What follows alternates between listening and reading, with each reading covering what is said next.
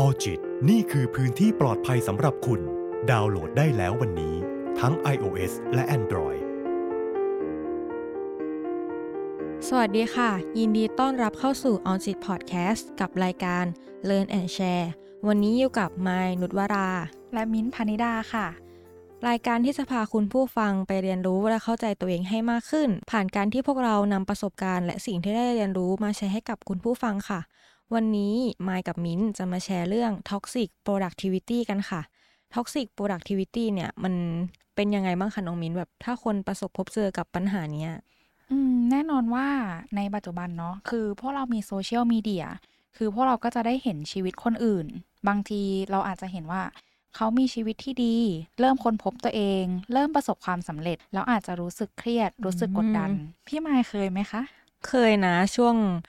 มันจะเป็นตั้งแต่ช่วงที่เราเรียนมหาลัยใกล้จบเลยอะมันจะมีความแบบว่าเฮ้ยทำไมเพื่อนคนอื่นได้ที่ฝึกงานแล้วทำไมเรายังไม่ได้ เรายังไม่พยายามมากพอหรอ แล้วมันก็จะกดดันกดดันตัวเองว่า เอออมนี่เราแบบนิ่งๆเฉยๆอย่างเงี้ยอือืมมรู้สึกเหมือนแบบว่า เอ้ย บางคนอาจจะแบบดูเฮ้ยทำไมเพื่อนๆแบบดูทำอะไรเป็นเอชิ้นเป็นออันดูประสบความสำเร็จมีงานมีเงินกันจังเลยอะไรแบบเนี้ยทั้งๆที่เราแบบ เออเราดูอยู่กับที่ไปไหมนะ อืมอืมซึ่งมินคิดว่าคำถามเนี้ยอาจจะไม่ได้เกิดแค่กับพี่มายแล้วก็มินเนาะอืมเพราะว่ามินเองก็รู้สึกเหมือนพี่มายเลย แต่จริง ๆ แล้วอะอยากจะบอกทุกคนเลยค่ะว่าทุกคนถ้ามีความรู้สึกแบบนี้อยู่ทุกคนไม่ได้โดดเดี่ยวเนาะ เพราะอย่างน้อยก็มีมินแล้วก็พี่มายอืมแล้วแหละเออแล้วที่ก็แบบอืมทุกคนต้องน่าจะเคยรู้สึกความรู้สึกเนี้ยกันนะ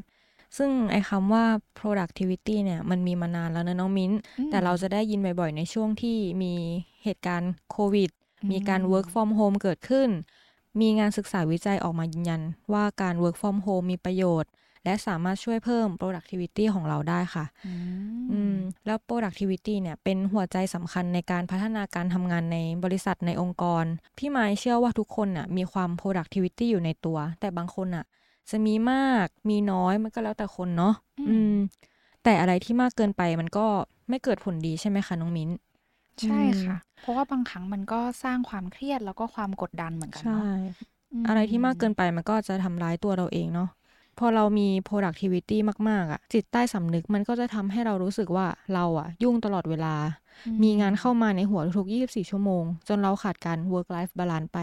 ค่ะอืมจนมันกลายเป็น toxic productivity ค่ะ ซึ่ง toxic productivity เนี่ย พวกเราก็ได้ไปหาข้อมูลอะไรกันมาเนาะอืมก็จริง ๆ แล้วเนี่ย มันคือความต้องการที่จะใช้ชีวิตให้ productive อยู่ตลอดเวลาอย่างที่พี่ไมค์บอกเลยก็คือ เราอาจจะมีความรู้สึกเหมือนเออ เราจะต้องยุ่งอยู่ตลอดเวลาอืมหรือว่าทำอะไรทุก 24 ชั่วโมงเลย หรือมันอาจจะเกิดจากการที่เรามีความสุขกับการอยู่เฉยๆอะแต่ว่าเห็นคนอื่นทำงานอยู่ตลอดเวลาแล้วเราอยากทำแบบนั้นบ้างอะทั้งๆที่เราก็มีความสุขในแบบที่เราเป็นอยู่ด้วย อืมอืม จนบางครั้งเหมือนทั้งๆที่จริง ๆ เราควรจะมีความสุขกับสิ่งที่เราอยากจะทำเนาะแต่ว่าบางทีเหมือนการได้เห็นคนอื่น มันก็ทำให้เราเอามากดดันตัวเองซะอย่างนั้นใช่ซึ่ง toxic productivity เนี่ย ถ้าให้อธิบายง่าย ๆ เลยก็คือ การพยายามทำอะไรให้เยอะเข้าไว้ ก็คืออย่างเช่น อาจจะทำงานทั้งวันแล้ว หลังเลิกงานบางคนก็ยังเลือกที่จะออกกำลังกายต่ออืมเรียนคอร์สออนไลน์ต่อ หรือทำอะไรบางอย่างที่ต้องใช้แรงกาย แรงสมองเกินที่จำเป็นจะต้องทำหรือเกินขีดจำกัดตัวเองค่ะ ก็คือคนเหล่านี้เนี่ยอาจจะเป็นคนที่ไม่อนุญาตให้ตัวเองได้พักผ่อนเลย เพราะว่ากลัวว่าจะต้องเจอกับความรู้สึกผิดที่เฮ้ยทำไมเราไม่ทำอะไรเลยอืมหรือว่าเป็นความรู้สึกกังวลว่าเออตัวเองจะทำไม่มากพอ ซึ่งที่น้องมิ้นบอกว่า หลังจากที่เราทำงานเสร็จแล้วก็ยังออกกำลังกายต่อเรียนคอร์สออนไลน์ต่ออืมซึ่งอันนี้ถ้าแบบมองแบบเผินๆเนี่ยมันดูไม่ผิดนะอืมอืมแต่ว่าบางทีเราอาจจะทำจนมันเป็นกิจวัตรประจำวันจนเราลืม ไปเลยว่าตัวเราเหนื่อยอืมซึ่งอันนั้นก็ถ้าใครมีลักษณะแบบนี้ก็ถือว่าเป็นข้อดีนะคะ ถือว่าเป็นการ manage เวลาใน 24 ชั่วโมงดี แต่ว่าอืมถ้าเกิดใครบางคนที่พยายามฝืนตัวเองเกินไปรู้สึกว่าเฮ้ยทำงานก็เหนื่อยแล้วอะแต่ว่าเย็นนี้เราต้องออกกำลังกายนะมเออ อยากให้ทุกคนที่กำลังประสบพบเจออันนี้อยู่ได้ลอง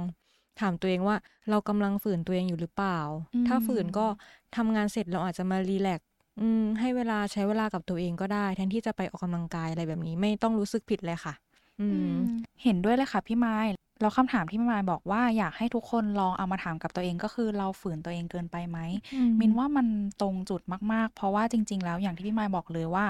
การที่เรา manage เวลาแล้วก็ทำสิ่งต่าง ๆ ในแต่ละวันเนี่ยไม่ใช่เรื่องที่ผิดอะไร แล้วก็ไม่ใช่เรื่องที่ไม่ดี แต่มันอยู่ที่ว่าเราทำเกินความสามารถเกินขีดจำกัดพลังใช่ ร่างกายของเราหรือเปล่า เราทำด้วยความสุขหรือว่าเราทำด้วยการฝืนตัวเองอืมอืมต้องทำในสิ่งที่พอดีไม่มากไม่น้อยเกินไป แล้วก็ต้องทำให้ตัวเองรู้สึกว่าเต็มใจที่เราจะทำสิ่งนั้นด้วยอืมอืมซึ่งถ้าสมมุติว่าเป็นทางกลับกันล่ะว่าเราถามคำถามนี้กับตัวเองแล้วคำตอบของเรามันคือฝืนอะ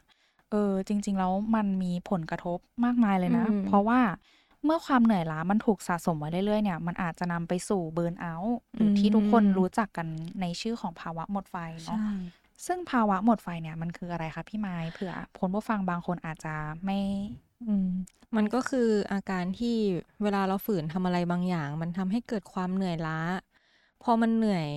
มาก ๆทางใจอะ มันก็จะไปกระทบกับสุขภาพร่างกายเราด้วยเนาะอืมอืมจากความเครียดที่เราสะสมมานานหรือการฝืนทำอะไรนานๆ มากเกินไป มันทำให้เราเหนื่อยล้าจนอยากจะเททิ้งทุกอย่างไปหมดเลยอะมอืมแล้วก็พี่ไม้ว่าใครๆก็ต้องเคยประสบพบเจอกับความ toxic productivity เนาะค่ะอืมอย่างตอนที่พี่เรียนมหาลัยอะมันก็จะมีทั้งสอบใหญ่ สอบย่อย แล้วไหนตอนช่วงสอบมันก็จะมีการบ้านมาอีก อืมมันจนทำให้พี่อะ นอนดึกนอนดึกทุกวันจนชินอะมพอเรามาทำงานอย่างเงี้ยเราก็ชอบคิดว่าอย่างทำงานเสร็จใช่ไหมมันก็จะมีเวลาว่างรีแลกซ์ตั้งแต่หกโมงเย็นเป็นต้นไป แต่เราจะชอบคิดว่าเฮ้ยเราต้องหาอะไรทำสิมันยังไม่ถึงเวลาพักของเราเลยนะ ซึ่งมันติดนิสัยมาจากการที่อยู่มหาลัยอะแล้วทำงานเยอะอืมจนใช่แบบอืมจนมันเหมือนแบบว่า มันเป็นจิตใต้สำนึกว่า เราต้องทำเราต้องทำห้ามพัก อือืมมเหมือนเหมือนแบบว่าเรา เออ หลอนไปเลยอะๆอืมอืมใช่อย่างอย่างของน้องมินเนี่ย มีไหมคะจากประสบการณ์ของมินเองที่รู้สึกว่าตัวเองเจอกับ toxic productivity เนี่ยก็คือล่าสุดเลยตอนที่มินเตรียมสอบโทอีกค่ะ ก็คือมินจะชอบกำหนดไว้ว่าในแต่ละวันจะทำอะไรให้เสร็จบ้าง อย่างเช่น วันนี้ทำข้อสอบหนึ่งชุด แล้วตรวจร้อยข้อวันต่อไปตรวจร้อยข้อ แบบแล้วก็อ่านทบทวนอะไรเงี้ย คือจะแบบเหมือนตั้งตารางให้ตัวเองแบบชัดเจนเลยอะไรอย่างเงี้ย แต่คือมันมีหลายครั้งเลยที่ถึงแม้มิ้นจะทำตามเป้าหมายที่ตัวเองตั้งเอาไว้แล้วได้อะแต่ก็ยังรู้สึกกังวลอยู่ดีว่าที่ทำไปมันพอหรือยัง แบบมันน้อยไปไหม เพราะว่าเวลาเตรียมตัวมันก็เหลือน้อยลงเรื่อย ๆ อะไรอย่างเงี้ยค่ะ สุดท้ายก็จบลงที่รู้สึกว่าเหนื่อย อืม คือเหนื่อยจริง ๆ คือเป็นความเหนื่อยที่ไม่ได้มาจากการเตรียมสอบหรือว่าการอ่านหนังสือด้วย แต่เป็นความเหนื่อยที่มาจากเหนื่อยจากความคิดความรู้สึกตัวเองอะอืมว่าแบบเรากังวลมากเลยเวลาเหมือนเราต้องหลืกดดันอยให้ทำตามอืมแผนที่เราวางไว้ให้ให้มันทัน ให้มันเสร็จใช่ในแต่ละวัน แต่จริง ๆ มันฝืนตัวเอง ใช่ค่ะอืมพี่ไม้แล้วก็บางทีพอเรารู้สึกแย่กับตัวเอง แล้วก็รู้สึกกดดันตัวเองจนมันเหนื่อยจนอะไรอย่างเงี้ยค่ะ มันก็เหมือนแบบกลายเป็นวงจรพังๆ ที่แบบว่าวนอยู่อย่างนั้นอะแบบเหมือนพอเครียดก็ไม่มีแรงที่จะทำอะไร แล้วพอไม่มีแรงที่จะทำอะไร ก็ทำให้เตรียมสอบได้ไม่ดีอีกอะไรอย่างเงี้ย มันก็เลยเหมือนกับเป็นวงจรพังๆ ที่วนลูปแบบเป็นรู้สึกไม่ดีแล้วก็เหนื่อยอยู่แบบนั้น จนถึงจุดที่คิดว่า เออ เราจะปล่อยให้ตัวเองเป็นแบบนี้ต่อไปไม่ได้แล้ว ตอนนั้นคงเป็นความรู้สึกที่เครียดแล้วก็กดดันมากๆเลยใช่ไหมคะน้องมิ้นที่ต้องทำตามวงจรให้เสร็จแล้วยังไหนต้องมาแข่งกับเวลาอีกที่มีเวลาจำกัด อืม ใช่เลยค่ะพี่ไม้วันนี้นะคะมายกับน้องมิ้นก็จะมีวิธีที่จะมาแบ่งเบาความรู้สึกที่อืม toxic productivity ให้คุณผู้ฟัง แล้วก็คนที่ประสบพบเจอกับปัญหานี้เนาะอืมอืมเป็นยังไงบ้างคะน้องมิ้นวิธี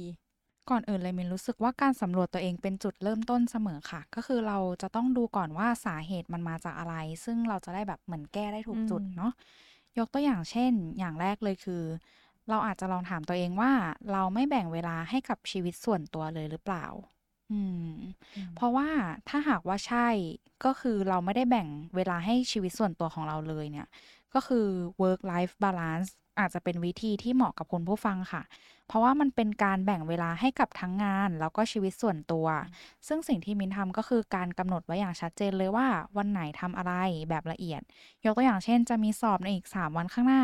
เหลืออีก 3 บทที่จะต้องอ่าน มินก็จะแบ่งเลยวันละบท แล้วก็อืมคือจะพยายามแบ่งให้เท่า ๆกัน เพื่อให้พอทำงานของวันนั้นเสร็จแล้วก็จะได้มีเวลาไปทำอย่างอื่น หรือว่าไปพักผ่อนด้วยอืมแต่คุณผู้ฟังอาจจะไม่ต้องกำหนดละเอียดแบบมินก็ได้นะคะ เอาแบบที่คิดว่าเหมาะกับตัวเองน่าจะดีที่สุด ซึ่งอีกอย่างหนึ่งไฮไลท์ของ work life balance เนี่ยก็คือ เมื่อเราอยู่ในเวลาพัก จะต้องพักจริงๆ เนาะเพราะว่าบางทีเนี่ยเราอาจจะเผลอคิดหรือว่ากังวลเรื่องงาน ซึ่งมินจะพยายามรู้ทันความคิดและความรู้สึกของตัวเอง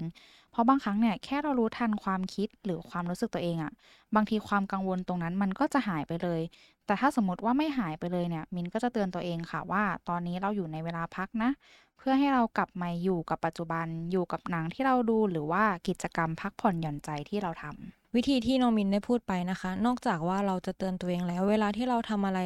สำเร็จสักอย่างหนึ่งอะเนาะในกรณีที่น้องมินทำข้อสอบเสร็จหนึ่งชุด เราอาจจะให้รางวัลตัวเองได้ผ่อนคลาย แบบที่น้องมินบอกก็คือการดูหนังสักเรื่องทำให้เรารู้สึกว่าโอเค เราแบบสำเร็จแล้วนะ พักผ่อนไหม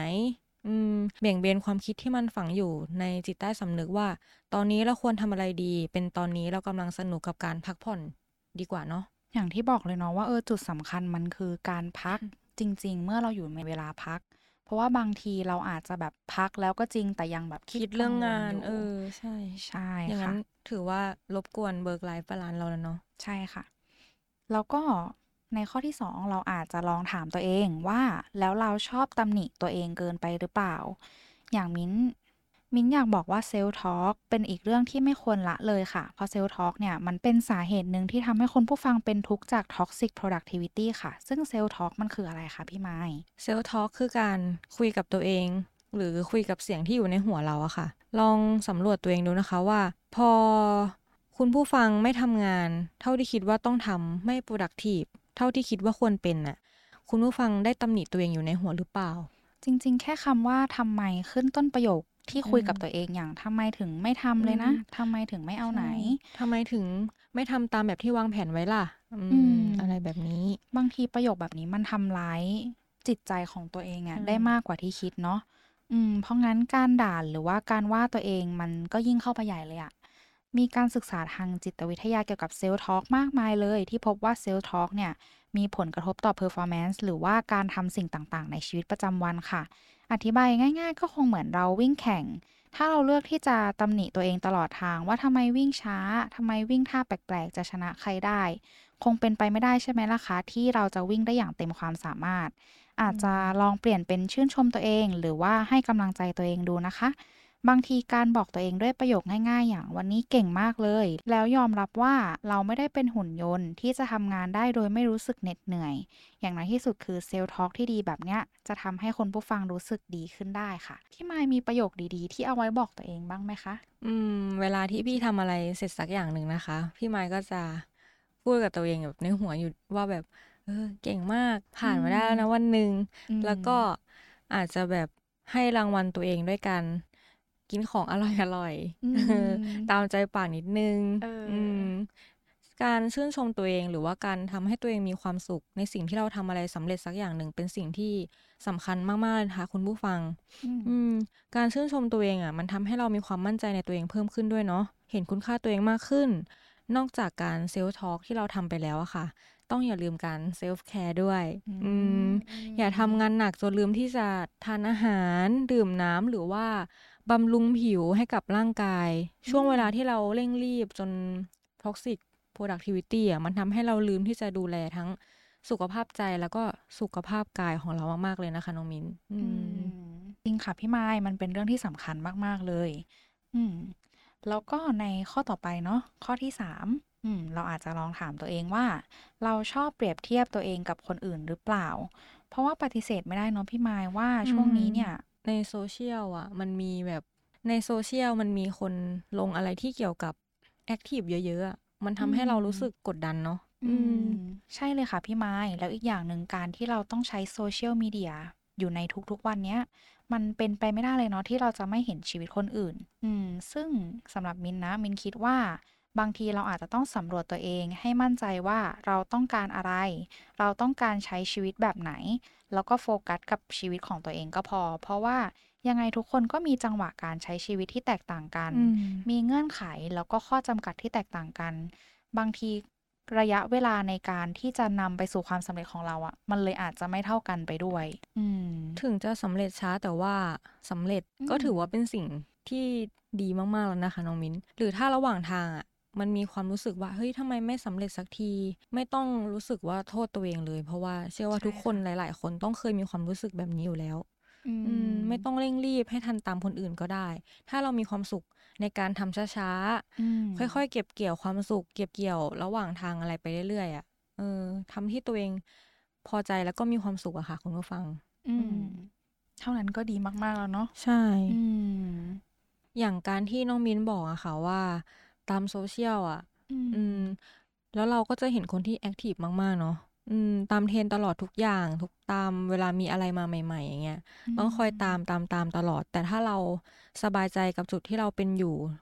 อืม แบบตอนนี้เราพอใจกับตัวเองแล้ว ยังไม่อยากตามเทรนด์อื่นๆอะเราสามารถอยู่กับตัวเองได้ก่อนนะอืม ไม่ต้องคิดว่าตัวเองจะตกขบวนหรือเปล่า จนกว่าเรามีใจที่จะอยากทำจริง ๆทำโดยไม่ต้องฝืนตัวเองกันนะคะ คุณผู้ฟัง แล้วก็สุดท้ายนี้เนาะพวกเราก็อยากจะฝากเอาไว้สั้นๆ ค่ะว่า บางทีเราเปรียบเทียบตัวเองกับคนอื่นได้นะ แต่ขอให้เป็นไปในทางที่ทำให้ได้พัฒนาและแก้ไขข้อบกพร่องต่างๆ ดีกว่า อืมไม่ใช่การเปรียบเทียบเพื่อนำมากดดันตัวเอง หรือว่าสร้างความทุกข์ให้ตัวเอง เพราะว่าคุณค่าของคุณไม่ได้เพิ่มลดตามปริมาณงานที่คุณทำค่ะ อืมมายกับมิ้นหวังว่า Learn and Share เกี่ยวกับ Toxic Productivity ในวันนี้จะเป็นประโยชน์ให้กับคุณผู้ฟังนะคะ เช่นเคยค่ะ หากคุณผู้ฟังมีไอเดียหรือว่าวิธีการที่ใช้ได้ผลกับคุณผู้ฟัง สามารถมาแลกเปลี่ยนกันได้นะคะ ผ่านการคอมเมนต์ที่ใต้คลิปนี้สำหรับ episode นี้ สวัสดีค่ะออจิตนี่คือพื้นที่ปลอดภัยสำหรับคุณ ดาวน์โหลดได้แล้ววันนี้ ทั้ง iOS และ Android